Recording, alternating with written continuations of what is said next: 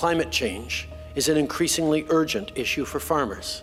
Hurricane Fiona damaged barns, orchards, and fields, destroying crops and killing cattle. So many of our programs at the university have a sustainability angle to them. So our researchers are key to innovation, but also to training the next generation of folks that can work in this area. So we're gonna have hotter and drier summers, and we're gonna have wetter winters, that's projected. We know that that's gonna wreak some havoc because more flood and drought is upon us, and we need to grow the varieties and develop those varieties that are that can withstand some of that. Hello, I'm Michael Benarroch, President of the University of Manitoba. Welcome to season two of my podcast, What's the Big Idea?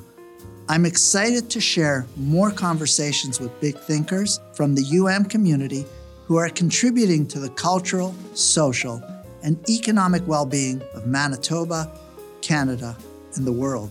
Together, we'll unpack the big ideas their work explores, with topics ranging from health research to climate science to social justice, there's something for everyone.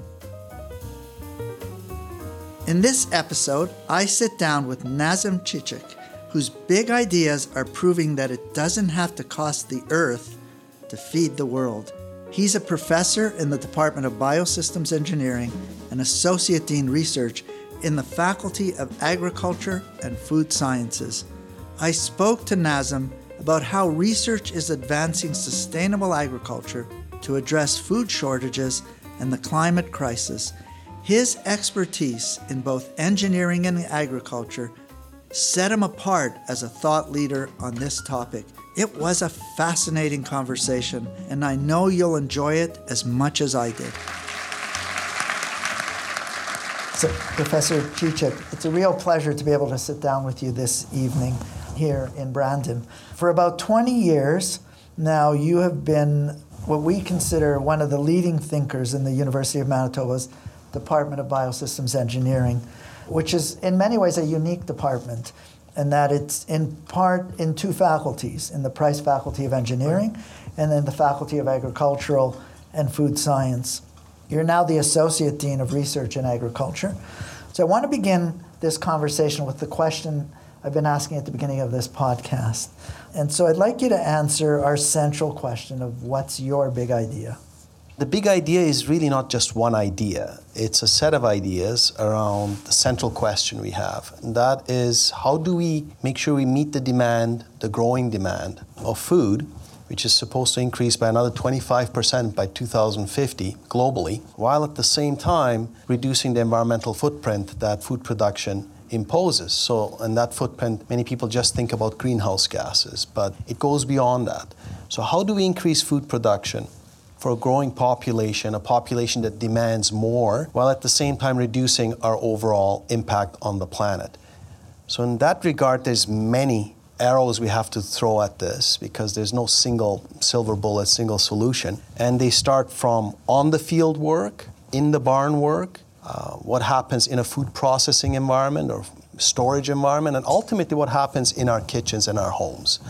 So, in all of those, in the entire supply chain, we have to be conscious of what is it that we are trying to achieve, which is healthy, safe, abundant nutrition while protecting the planet. So, the big ideas are really revolving around those topics. So, 25%, that's a big increase while also protecting the planet. So you once wrote that agriculture is really heavily dependent on innovation. And so to feed future generations in a sustainable way, you said that we need to be smarter. So how can we be smarter? Yeah, so in many ways, we have an opportunity that's unique to our times. We have access to more data, to more information, and we have the ability to and turn that information into decisions that benefit productivity, farmer well being, but also environmental sustainability. So, working smarter doesn't necessarily mean that we have to change practices fully, but by adjusting to what we engage in in our daily activities, there's an opportunity to reduce our overall impact. We need to figure out what tool is available to us at the right place and then how can we best implement that change? And that's really the difficult part of that question is how do we make sure that people are incentivized to do better for the environment? And that's that's not an easy topic to cross so on that and i know you said it's not all about technology but but how has agriculture changed in that way well like what tools and technologies are on the horizon that can be used to advance sustainable food production what are we researching now yeah so we, that's really an emerging area and constantly changing, right? So in the field, we have tools that we never had before. We have technology that now tells us what's going on in the soil, at the plant canopy level, in the microenvironment. And beyond that, even at regional scale, you know, with satellite imaging, drone footage, weather stations. So connecting those sources of information in a way that a farmer can make a real time decision really drives how we can be smarter, as we just talked about, in producing food. Now, the same kind of technologies are available in livestock production. You have, you know, cameras, you have machine learning algorithms that you can apply to make sure that what happens within a livestock facility is lower impact overall, is more productive, lower feed intake, for example, making sure that whatever waste we produce is properly stored and managed, and ultimately animal welfare and farmer mental health, for example, can be improved. So technologies are there for us to make sense of what is going on at real time and make the right decisions to advance our processes. There is beyond that also a data revolution, right? So now we're talking about having access to market data, to consumer data, to understanding genomics in a, in a different way. So all of that helps us leverage that data to make the right decisions at the right time. And so th- that is a real change. And I, I, suspect how farmers would have done this before, right? They would have had to take a sample somewhere, right. get it tested. That would have taken time. And so they can actually adapt on the go. Yeah, exactly. I mean, remote sensing tools were not available to us in the same way they are now, right? And then the ability to see that information in your palm on an ongoing basis, make decisions right at that time to turn your irrigation system on, maybe look at variable rate uh, fertilizer application, maybe make a decision on how your uh, grain is doing in the bin. Should I sell? Should I move it? Should I dry it? Those are now available at all times on your phone in an app. So 10 years ago, those decisions would have had to be made by taking a sample, taking it to the lab, or analyzing it locally. And uh, that time lag really prevents you from being most effective. And if you're talking about food waste, for example, making those decisions at the right time is critical. Up to 50% of our food that comes off the farm does not turn into nutrition. And there's waste all the way throughout that supply chain. So we may be able to increase 25% without actually increasing production. We can, and I think to some extent the opportunities are even more significant in Canada. So there's lots of areas of the world where we know climate change is going to wreak havoc, right? We're going to have arable land being threatened in those areas. Here in Canada, we have an opportunity to expand our food production base. Maybe uh, take advantage of the longer growing seasons, right? Now we know we're going to have climate variability and at times stress associated with change. But in Canada, we have this opportunity to be a main exporter of food. We already export $75 billion worth of food on an annual basis. That's projected to increase as other parts of the world suffer, you know, whether that's through geopolitical issues or it might very well be climate or other factors, Canada can step in. So for us, we have a unique place in the global food security arena. And I think overall, when you think about what that then means for us as a responsibility, as uh, having a large land base, stable economic and political system, an educated workforce, we're in a unique position to feed the world. But will we do that at the expense of some of our environmental stewardship that we need to also have? That remains to be seen. And so, I mean, you talked about kind of a whole loop because you started from production and you went all the way right. to consumption. And I'm just wondering, is there a glaring gap somewhere in the loop that we just haven't closed in the food system? I think there's many gaps. There's lots of opportunities. So we always talk about from the farm gate all the way to the human gut, right? So there is waste or uh, lost opportunity right throughout. So we waste on the field, in storage, post harvesting, in processing, but most importantly, we waste in restaurants, in grocery stores, and in our kitchens. And then where that waste ends up going will really determine our whole life cycle footprint of that food. Because if it goes to a landfill and produces methane, that is obviously not good for the environment. If it causes health issues, if it's sanitation issues, that's not good. But if we are finding ways to bring that waste back onto the field, into the barn, into some sort of an upcycling environment, now you're reducing your environmental footprint, you're also benefiting the overall economics of that cycle. So that's one way to think about it. Another way to think about it is I think within agricultural production, you know, we have crop production, we have livestock production. By properly integrating those two, making sure that waste from one enters the other and the other way around, circularity becomes the norm, right? So now you're thinking more systems based rather than just your operations. So if you can uh, partner up a food processing company or an outfit, or your neighbor who might be a livestock producer and you're a crop producer, or find regional ways of better utilizing waste, you're closing that loop. And so there's many ways to be smarter about that. I think we're doing a good job. Uh, Canada is known to uh, be conscious in terms of livestock crop integration, in terms of using food waste from processing facilities. We're doing that already, but we can do more. Right. At, at a household level, it's been interesting as we've seen so much inflation in food costs that there has been a lot of talk about how much waste happens even at a household level, right? And so being more conscious of that, given that the price of food has risen so much. Exactly. I mean, I think one way to limit the impact of inflationary pressures on your uh, household budget is to be smarter about uh, what you buy, how long you keep it, what do you do with it. There, in that picture comes kind of your understanding of food, of cooking generally, of food processing or storage in your house. So, having food literacy in, in households becomes essential. What do you do with all parts of your vegetable? Or when you purchase something, how do you make best use of it? Can you preserve it for longer periods of time? There's some technology that can help with that. We have smarter ways of packaging food that now gives you real time information on not just the best before date, but is it actually time to uh, utilize what you have in your fridge or in your cupboard? But overall, I think we have to take responsibility in our own lives to make better use of our resources. I mean, you've spent your life working in a university, doing research, spanning from you know, agriculture uh, to engineering.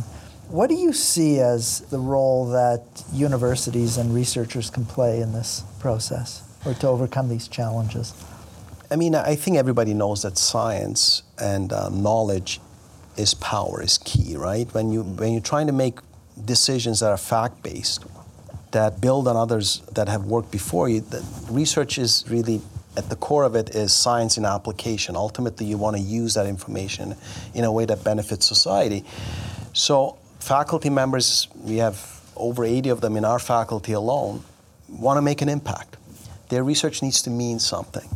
So, many of our programs at the university have a sustainability angle to them. So, our researchers are key to innovation, but also to training the next generation of folks that can work in this area. And a lot of the research the faculty has been doing is very connected to what the industry needs. And so uh, recently we've launched new research chairs in natural system agriculture. We've launched one in, in, sustainable protein and soon to launch one in potato sustainability. All of these are really grounded on the practices, many of them local but also globally. And we've also just, we're opening a new prairie crops and soil research facility. And so can you tell us a little bit about not only the importance of this, but the impact in advancing some of the ideas that you've been putting forward and, and what you know, farmers can expect to see coming out of this in the future. Yeah, so those examples you gave, Michael, they're, they're mostly related to some of our new initiatives around research chair programming, right? So those are flagship programs for our faculty. And what you notice in all three of those chair programs is that they have a sustainability angle to them. Mm. Potato sustainability, you know, sustainable protein production, natural systems, agriculture for climate solutions. So those programs are essential for us because within them train the next generation of graduate and undergraduate students that will be champions in this area. The Prairie Crops and Soils Research Facility provides us with new infrastructure that's essential to make sure that our field work that happens is properly resourced. So we, we have soil and plant samples that come from a multitude of our research stations and fields. that need to be processed, that need to be archived, that need to be uh, properly stored. So researchers can take advantage of that 10, 20, 30 year studies well into the future. So that facility in itself is essential for our training. And as you said, all around the theme of sustainability. And so the RBC Foundation, Royal Bank Foundation, has just recently announced a major investment for faculty and, and training on the next generation of sustainable food producers. And I know they're really excited about this opportunity. And we're really excited when they visited some of our research facilities. And so, can you tell us a little bit about how that will benefit our students and the benefits to the agri food community at large? Yeah, it was really exciting to host a few of the uh, RBC folks out at our research station recently. It was great to see that traditionally non-ag based sector was willing to invest in training within our faculty and in the process they uh, you know provided some resources for us to provide hands-on training for undergraduate and graduate students particularly in sustainable agriculture so those areas include things like fertilizer management, livestock production efficiency and livestock nutrition, anaerobic digestion, manure management. So they know that those areas require human capital and farmers can benefit from talent that has knowledge in that area. And our producer groups are excited to work with these RBC scholars going forward so we can extend the knowledge they have gained landscape wide. Right, so that's really exciting. I wanted to switch a little bit to talk about your teaching and some of the innovations sure. you've brought to the classroom. And I know that one of your courses that, that I thought was really interesting is titled Impact of Engineering on the Environment. And that could be a big title, right? I mean, you can go anywhere with that. Well, maybe not anywhere, but. Um, Many but, places. but one of the things you're trying to teach students is how to meaningfully engage and learn from Indigenous elders and those with close connection to the land. And I thought that was a really interesting connection. We often begin ceremonies with a land acknowledgement, and here you are bringing it to engineering. So, can you explain a little bit about how this traditional knowledge and Western scientific knowledge can come together to help improve agricultural systems and practices? Yeah, certainly. I, I think to start off, that course has obviously a broad reach. It's about assessing impact of large scale or small scale projects for that matter, their impact on the environment. So when we think about, for example, large scale hydro development, right, or uh, building a new transmission line or highway, or looking at opening up, changing how water flows in our environment, all of that has massive implications on land usage, and much of that land might very well be sovereign land of First Nations.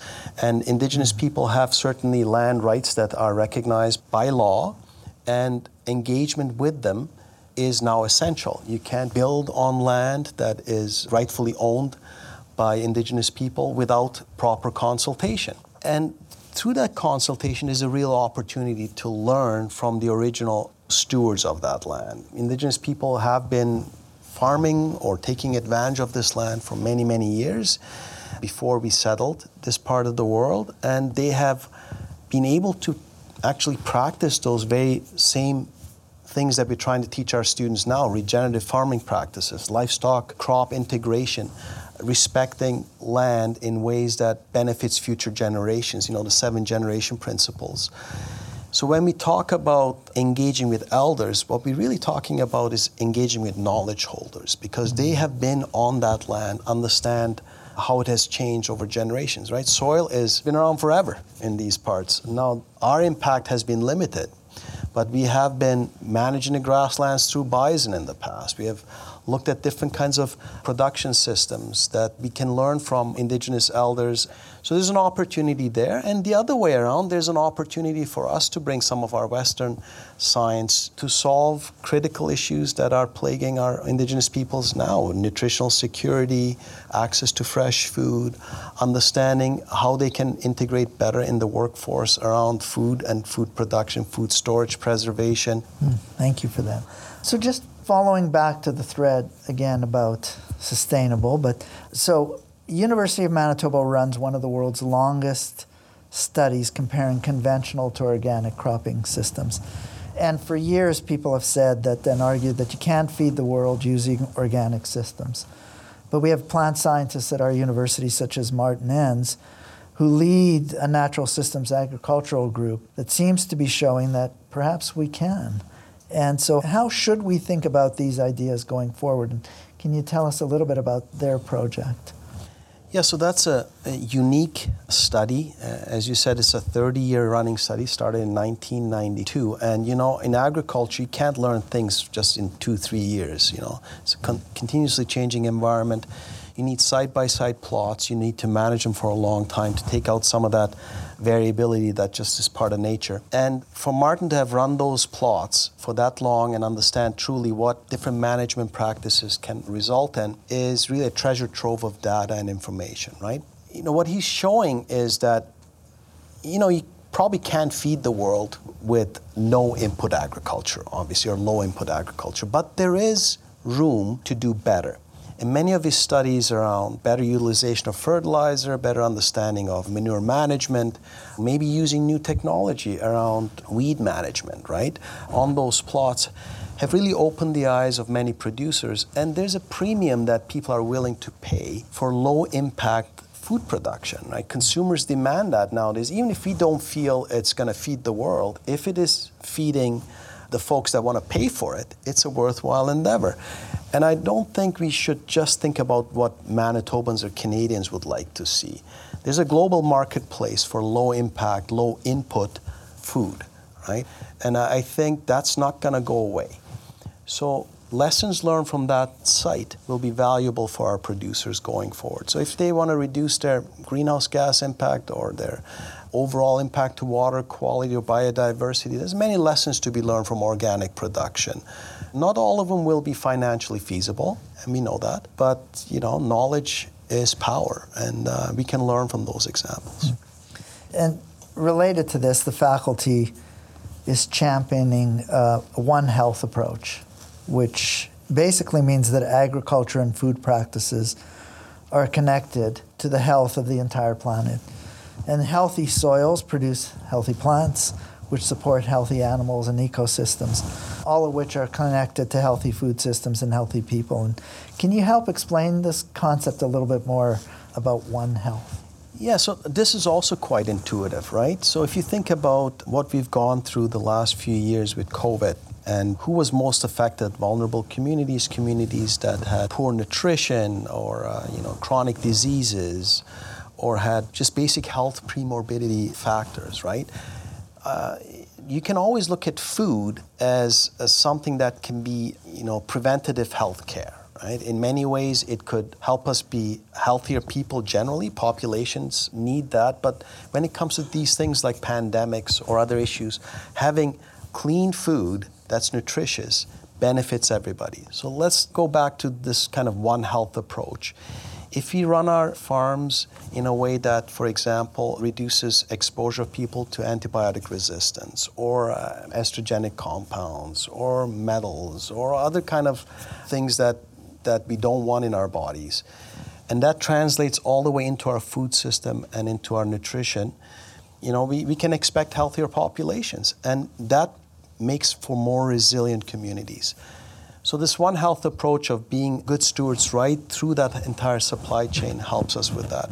So, great example is chronic diseases. If you, uh, many of our people are nutritional sciences in our faculty that work on things like heart disease, diabetes, or um, kidney disease, and we know that nutrition is an important aspect of that. So, if you go uh, to certain communities where there's poor nutrition, you see the prevalence of these chronic diseases. And we know what that load will be on our healthcare system. We know what that means overall to the well being of populations and economic well being for that matter. So, food is an important aspect there. So, it in some ways, comes back to your first point, but from a different angle that it's all interconnected. The whole thing is interconnected, whether it's the growing cycle to the feeding cycle or the health cycle.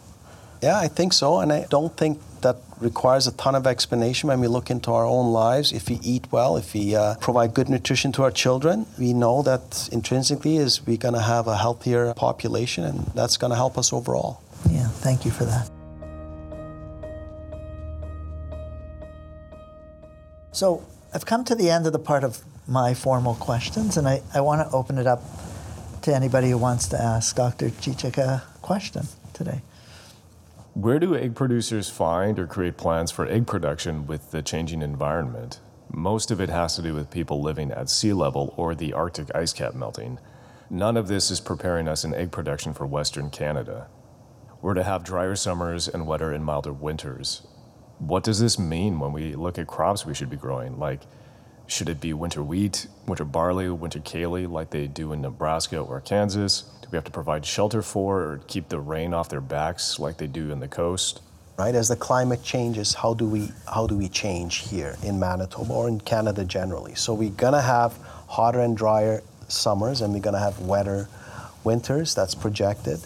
We know that that's gonna wreak some havoc because more flood and drought is upon us, and we need to grow the varieties and develop those varieties that are that can withstand some of that. So we have researchers that work in climate resilient breeding, let's call it, right? So drought resilience, uh, moisture resilience, disease resilience, which comes mostly with moisture. So livestock is the same way. You can uh, think about winter grazing, for example. Is that going to be a common practice? Overwintering? How would how would we manage our uh, livestock facilities differently than we are right now? There's people doing uh, work in that area winter wheat development, perennialization. We have uh, perennial wheat developers or breeders in the faculty. All of them have some climate change adaptation associated with them. I guess if I had to say, will we be able to do all of those things that you mentioned in your list? And will Manitoba look like the coast or Nebraska or other parts? Probably not. It will not mimic anywhere else. It's unique, right? It has different soil, different microclimate, different moisture profiles, but we can learn from all of those environments. I think we have, you know, we have an opportunity because our growing seasons are going to widen, if you want to call that, on the shoulder season. We're going to have more uh, heat, which means new varieties might be upon us. But at the same time, we're going to have to manage the moisture. So, yeah, it's, it's going to be a challenge that will be with us for a long time uh, into the foreseeable future. We have the right people to do research in that area. Thank you for that. I want to thank Dr. Nazim Cicek for a fascinating conversation. From the farm gate to the human gut. I really like that. And uh, I wish I knew that when my kids were young, not eating their meals. Thank you, everybody.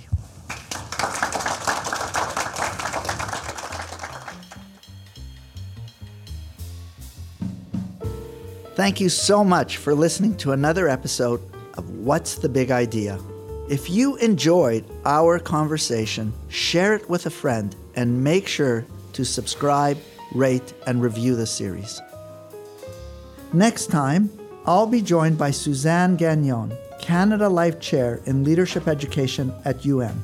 Suzanne is a highly experienced leadership guru and researcher who's helping train the next generation of leaders. We discuss how leaders need to adapt to the ever changing global context. You're going to learn so much. For more information about the University of Manitoba and our global impact, visit umanitoba.ca. See you next time.